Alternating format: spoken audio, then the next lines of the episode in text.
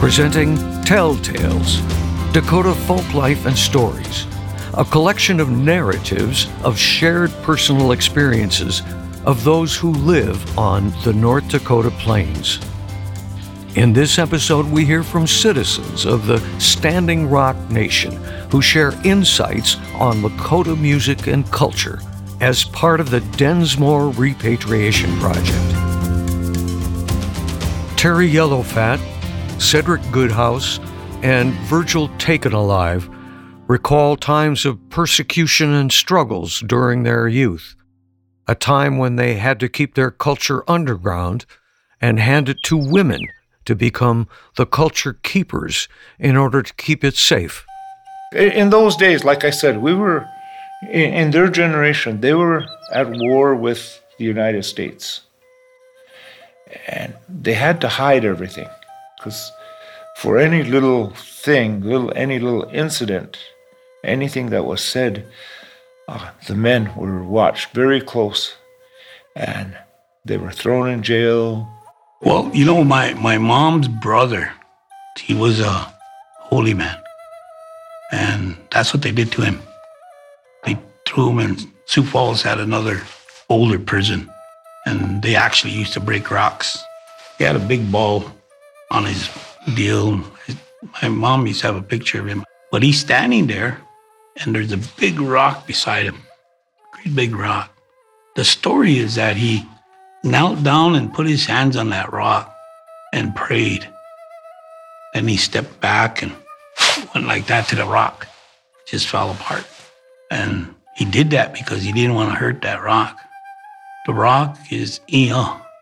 And Ea was the first spirit. The first of all that there was ever was Ea. And that's where our creation comes from. So that's what one of the reasons why he didn't want to hurt that. So he did that. And that's where I guess a lot of people from that time, it was just something in our blood. That's what they can't take out. That's why we're Lakota. We're not anybody else. So they were very careful, and what they did, the women took over. They took over the music, the ceremonies, how the ceremonies took place, when, the times of the year, the stories. The women took over because they were not watched as close. So we call it was flipped. And the men had to be very, very careful. Of course, they still did a lot of things, but it was quite secretive.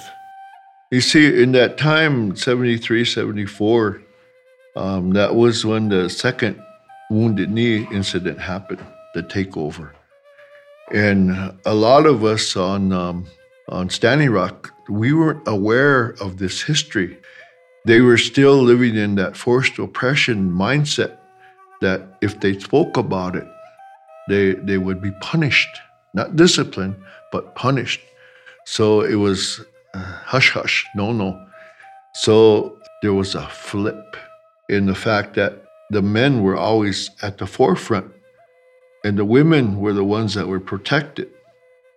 Because of the punishment and because of what they were receiving, they flipped it and they put the women at the front. Now the women, as we've learned through history, they're the keepers of that history. And for us as men, we were the knowledge keepers, the knowledge of what existed around us. Be civilized or we weren't human. Basically, that was the bottom line. And they wanted to wipe all that out, wipe it out.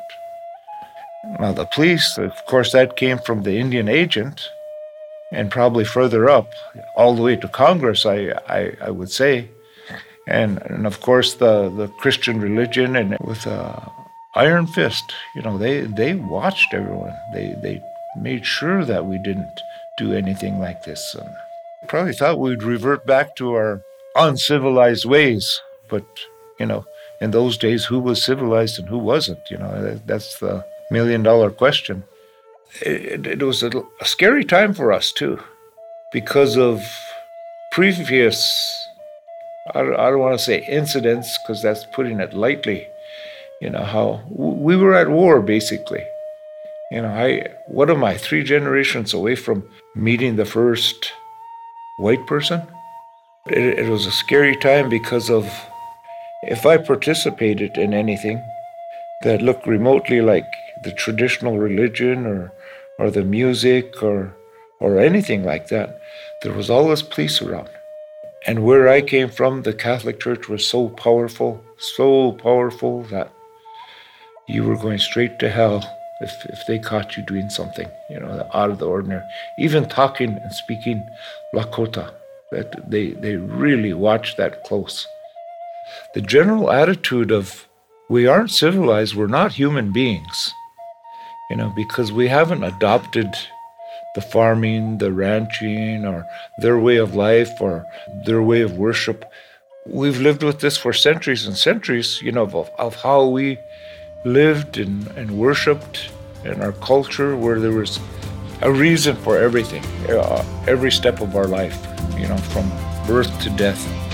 And we had to maintain that. We had to preserve it.